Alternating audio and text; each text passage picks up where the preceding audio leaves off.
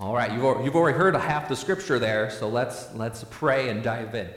Dear Lord, thank you for sending uh, your son Jesus to be our Savior, to save us from sin, but also to show us the truth, to show us the true fulfillment of the law to the Spirit and how you, you look at our hearts and how we can live in a way that fulfills the purpose and intent of your righteous law. Pray that we take all this to heart and give ourselves wholly to your righteous and holy will. In Jesus' name, amen. Well, over the last week, starting a week ago, we got more reminders, more examples that there are people in this world who have no respect for human life. In fact, they despise it and go out of their way to destroy it. And last a week ago, Hamas invaded the land of Israel and they committed murder, they committed atrocities, and those were not to them that was not a an unfortunate collateral damage, that was the point.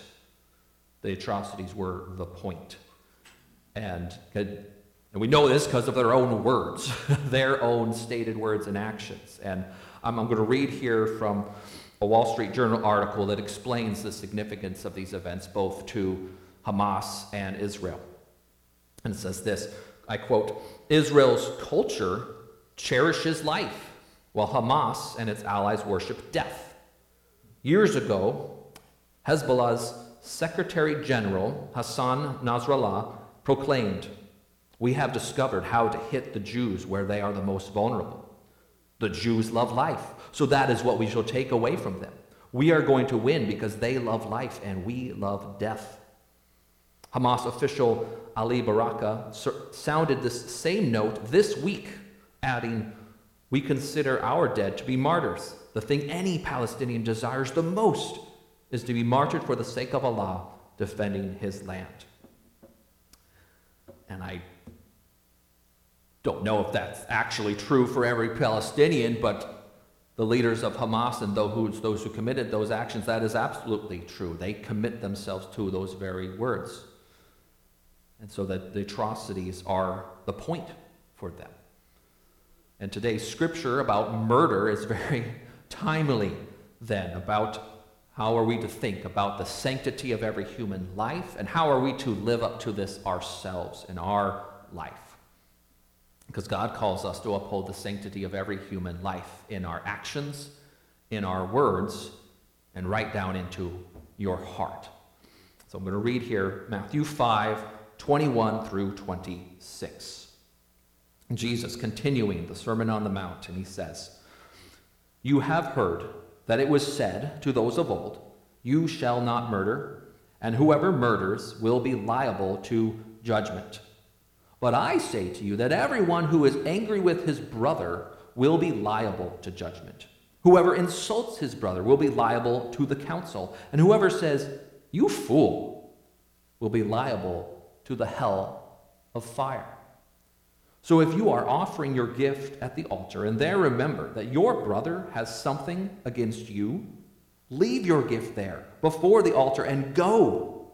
First be reconciled to your brother and then come and offer your gift. Come to terms quickly with your accuser while you are going with him to court, lest your accuser hand you over to the judge and the judge to the guard and you be put in prison. Truly, I say to you, you will never get out until you have paid the last penny. So last week we considered verses 17 through 20, where Jesus told his disciples that Jesus upholds every word of God's law, and his followers are called to live up to the righteousness of that law without hypocrisy. And so now in these verses, Jesus is applying that principle to the fifth commandment thou shalt not murder. And so what Jesus is he's doing here, he is not challenging the command itself. He is challenging the false interpretation by the religious teachers of his time. And basically that they applied the civil law, the murderer should be judged, but they left out the heart and the spirit. What is in the relationship of God and how our heart is involved in this. So these words, whoever murders will be liable to judgment. Judgment here means the judgment of the local authorities to condemn a murderer to death. And Jesus speaks authoritatively to them. He corrects them on his own authority. Verse 22, he says, But I say to you. Jesus speaks on his own authority as God the Son, the Word of God in the flesh. And he enlightens us to the full fulfilling of the law, the complete fulfilling of God's law. And so he's going to explain this then in three, in a series of illustrations. So the first illustration, he says here everyone who is angry with his brother will be liable to judgment. And this uses the exact same words about the consequence for murder. So Jesus is making very clear, there's no mistaking his words. He's equating the guilt of murder with the, with the guilt of anger in the heart. This type of anger desires, wants to see the other person destroyed, wants to see their downfall. And that reveals the sin in your own heart that you would desire to see another person destroyed. This anger, it values your life as more precious than the person you hate. So God, He looks at your heart and He judges what He finds in there. And so Jesus begins by teaching about the heart. And in the next illustrations, he's going to escalate both the sin and the consequences. Whoever insults his brother will be liable to the council. this is the high council in Jerusalem, the Sanhedrin. This is like their religious supreme court. So the highest human authority. And he's saying if you unleash your anger from your heart as an insult aimed at another person, you are liable, accountable to the highest human authority. Because an, an insult aimed at the heart and soul of another person. And it's aimed to tear them down inside, to break their spirit. Its intent is to destroy, but it is. And so it's still, the intent is to destroy. It's just aimed at the heart rather than the body. And sometimes we, uh, I don't, I want, don't want to uh, conf- lessen this in any way, but I also want to acknowledge that, yes, there are sometimes people who have an understanding among each other and have friendly banter, which include, and they insult each other in their friendly banter. Um, and that it's clearly not the same thing as this because the intent of the heart is not to actually tear down or destroy the other person, right? But what's in your heart. Um, but we got to watch ourselves. Like, we got, I mean, sometimes that friendly banter insult is taking it too far. And you have to really know that other person to know that, the, hey, this is our this is our dynamic. We both of us know. Um, and you also got to think about the example you are setting for those around you, because the people around you may not understand this. Um, so I don't, I don't want to lessen what Jesus is teaching here anyway, but I do want to acknowledge that, yeah, yeah some people do that. Um, but we should think of these, these principles first. They got to take precedent because an insult aimed spitefully at another person is aimed at destroying and tearing down their heart. And then Jesus' third series here whoever says, You fool, will be liable to the hell of fire. This action escalates insult up to public shaming. The aim is to disgrace the person in the eyes of others, to incite other people to hate and, and disturb their anger against this person so that they hate them just as much as you do. And so that the intent is still the destruction of this other person. And your guilt for this earns damnation in hell. There's no, there's no mistaking Jesus' words. He's talking about hellfire. So Jesus' point here is that these sins condemn a person just as much as murder does.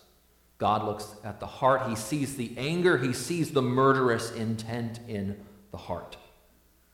So all these sins break the fifth commandment because they don't fulfill the righteous intent of the law, the good intent of the law. They don't uphold the sanctity of life. And there's other scriptures that confirm this. 1 John 3:15. Everyone who hates his brother is a murderer, and you know that no murderer has eternal life abiding in him. So desiring someone's destruction is contrary to eternal life. They have nothing in common with each other. So when you sin against God in this way, you are forsaking God. Or when you sin against your neighbor in this way, you are forsaking God. You're rejecting his righteous ways, his righteous heart. You're rebelling against his authority over life and death, which means you're trying to dethrone God, and he's not really your God anymore because you want to be on the throne and you want to decide who should die. Now, I want to acknowledge there are ordained exceptions, which are obviously different from murder. When you are acting in self defense, you are not guilty of the life destroyed. If you are a member of military or law enforcement and you have been properly authorized to use deadly force and you are acting in the protection of life, then this is justified. There's no guilt. There's still, I mean, it's still a tragedy anytime a law, life is lost. And one of the tragic conditions of our world is there is that there are people out there who are so bent on the destruction of others that they cannot be stopped except by their own death. But self defense and national defense are justified, and it is an evil lie to say to a person or a nation that they must accept the deaths of their people to spare the lives of their murderers. That is an evil lie. We should stand with those who uphold the sanctity of life, and we should always uphold the right of every person to defend their own life. But back to this here how do we live this out? How do we fulfill, try to fulfill this commandment in our lives through its full righteousness in spirit that Jesus calls us to? And one of the things I appreciate about Martin Luther's small catechism is he explains the, the commandments in terms of positive fulfillment, not just breaking them. And he does this based on Jesus' example. And here's Luther's explanation of the fifth commandment We should fear and love God so that we do our neighbor no bodily harm, nor cause him any suffering, but help and befriend him in every need.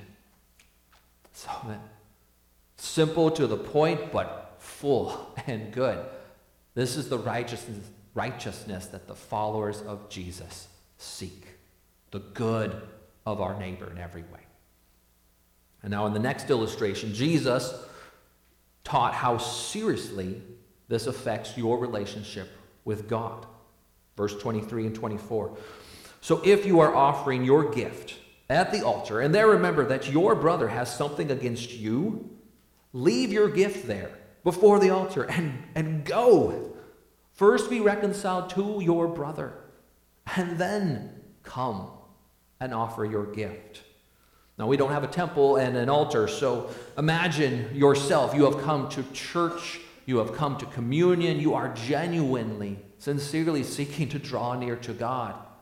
And while you're there, your conscience reminds you, oh, I have done something wrong against another person. And that, that person may not even be mad about it. They may not even know about it, but you know, and your conscience recognizes you're wrong. Jesus says, stop everything and go make it right. Don't tell yourself, oh, I'll go right after church says, No, go now. Leave the rail, leave communion, leave the building. Go find that person, confess what you've done, apologize for it, seek to make it right if it can be, ask for their forgiveness, and seek reconciliation. It's a radical, Jesus calls for the most radical reconciliation in action. And this illustration demonstrates how seriously Jesus, how seriously God takes our sins against each other. No worship is acceptable from a guilty, unrepentant heart. Because in your unrepentance, you are you're forfeiting your relationship with God. You cannot rightly worship Him while you have unrepentant sin that you're not willing to give up. But when you confess your sin and you seek to reconcile, then by God's grace in Jesus, the wrong is removed and the command is fulfilled. And even if that person you go to, even if they don't forgive you, you have done what you needed to do.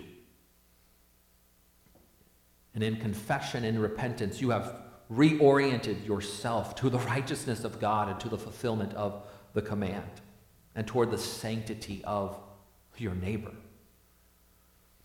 And then Jesus says, Come, come, come to God and, and offer your gift. Come and worship Him. So, how do we put this into practice? Well, keep short accounts between yourself and those around you. Don't let things go for long because you, you, you need to act while your conscience is tender. Because conscience is a sensitive thing where in our, the sin in our heart is not inclined to, to respond to the conscience because in our pride we don't want to admit that we did anything wrong. And also, the longer you wait and the more guilty acts you start to carry, the more numb your conscience grows. And things that used to bother you, you don't even notice. And yet, the bur- burden of guilt will still continue to grow heavier on your conscience and on your mind. But when we act on it, when we confess and repent, then Jesus removes the guilt as he promises and he cleanses the conscience. And there is joy. There is joy in restoration. There's joy in having a clean conscience that is free from the burdens of guilt. So listen to your conscience. Let God inform it by His word. Let God awaken it with His Spirit and act quickly upon it. Keep short accounts between yourself and others and with God. And then now the final illustration, Jesus warns us to act while we can. Verses 25 and 26. Come to terms quickly with your accuser while you are going with him to court, lest your accuser hand you over to the judge, and the judge to the guard, and you be put in prison. Truly, I say to you, you will never get out until you have paid the last penny. So, on one level, this is, this is practical wisdom, right? Make amends one on one. Because if they take you to the court, then there's not going to be a compromise after that. You will be sentenced and you will pay. But Jesus, throughout this, these verses, has been, has been driving us towards the heart and the condition of our own heart and con- trying to consider what is God's judgment, what is His perception of us. And so He wants us to look at the eternal here. And so this illustration is a warning about the eternal judgment to come.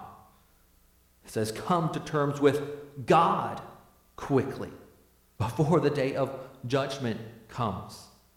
Because now this life is the time to seek mercy. And if you do not receive that mercy in this life, then death will hand you over to God's throne of judgment. And you will be condemned for the sin and the unbelief and the unrepentance. And he will hand you over to his angels, and his angels will put you in the prison of hell forever. And there's no paying off anything in hell. Uh, right now, on our prayer list, that we're praying for a man in prison.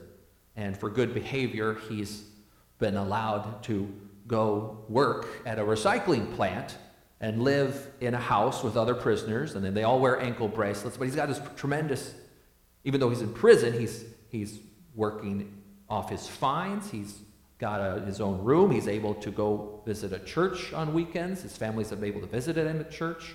Um, and now, while he's working the recycling plant, he's making like $2 an hour. And all, he only keeps like 25 cents of that. The rest of it is going straight to paying off his fines.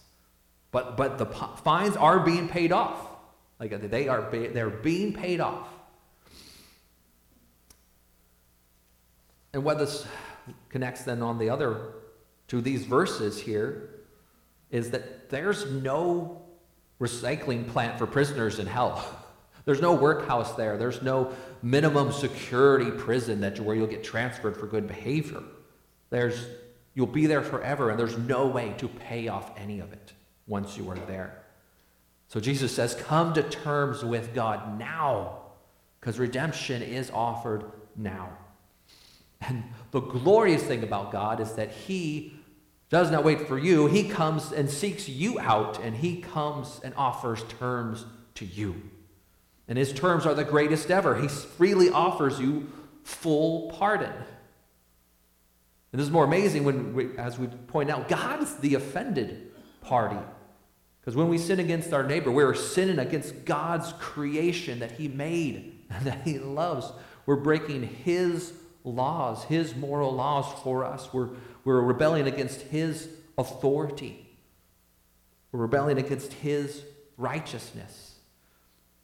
And yet, He, even though He's the offended one, He comes to us, offering us terms to spare us, to spare you from judgment. And God takes care of that judgment by sent, He sent His Son. Jesus to redeem you. His death on the cross was the ransom paid to pay off to the very last penny what we owe. And if you'll confess your sin and repent and believe in Christ and ask Him to save you, then He will remove your sin and He will give you a clean conscience and He will give you a new heart that hungers for what is righteous and holy. And Jesus Himself he is the fulfillment, the perfect fulfillment of the fifth commandment. He perfectly fulfilled this law by protect, protecting the sanctity of every person's life by sacrificing his own life. And we read also in the Gospels, we see Jesus. He, he is glorious in his mercy and his compassion and his healings and his love for all who are hurting and downtrodden and lost and brokenhearted. He upholds the sanctity of every life. You just look through the Gospels, how he values every person. He befriended those in need. And yet we see Jesus also, he is very harsh with those who are hypocritical and those who are unrepentant because these things keep you from God and keep you from eternal life. And yet, yet Jesus, still, he upheld the sanctity of life, even of his enemies, even of the unrepentant and, and the hypocrites and those who hated him. Jesus accepted his own death in order to spare his murderers from hell. So, Jesus, he, he is the glorious, righteous fulfillment of God's law. And Jesus uh, is also your help in fulfilling this law and living up to what he calls to here in your heart and in your words and in your actions. He daily forgives you and renews your spirit in righteousness. And you can forgive others because God has forgiven you. You can let go of your anger against others because God has let go of his judgment against you.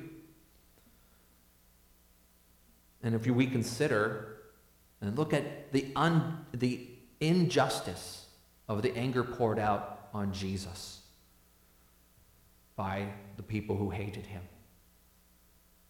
It should cause us to reconsider if, if your anger is actually justified.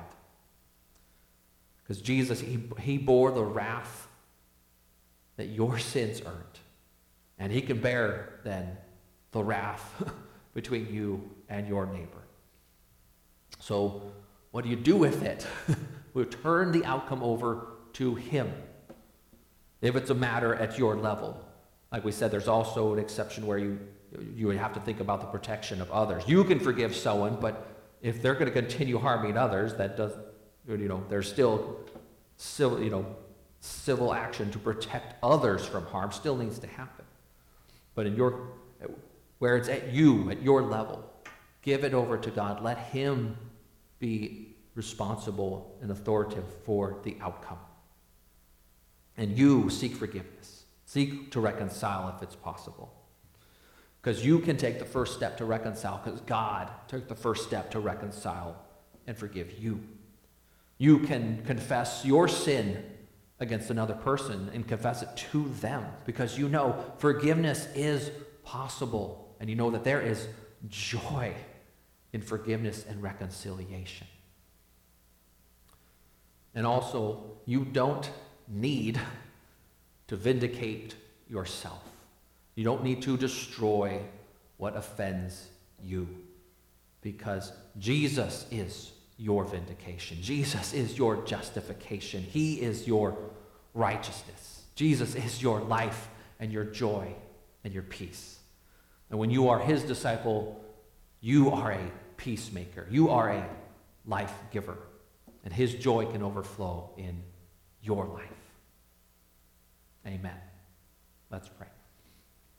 Dear Lord, thank you for your word to us here, the, the extreme, the sacred, holy value you put on every human life, and your instruction to us of how we are to, to honor and protect every other person's life by looking at our own heart attitude, looking at our words against others, and seeking to put aside ourselves and to seek reconciliation with each other, and, but most of all with you, to receive your forgiveness and your restoration that we need in our hearts and between you and between each other. I pray that we would look to Jesus for this in all things, and that we'd be the joy of our hearts to seek this out, to, to live up to the good, holy, righteous purpose of your law. Pray this all in Jesus' name. Amen.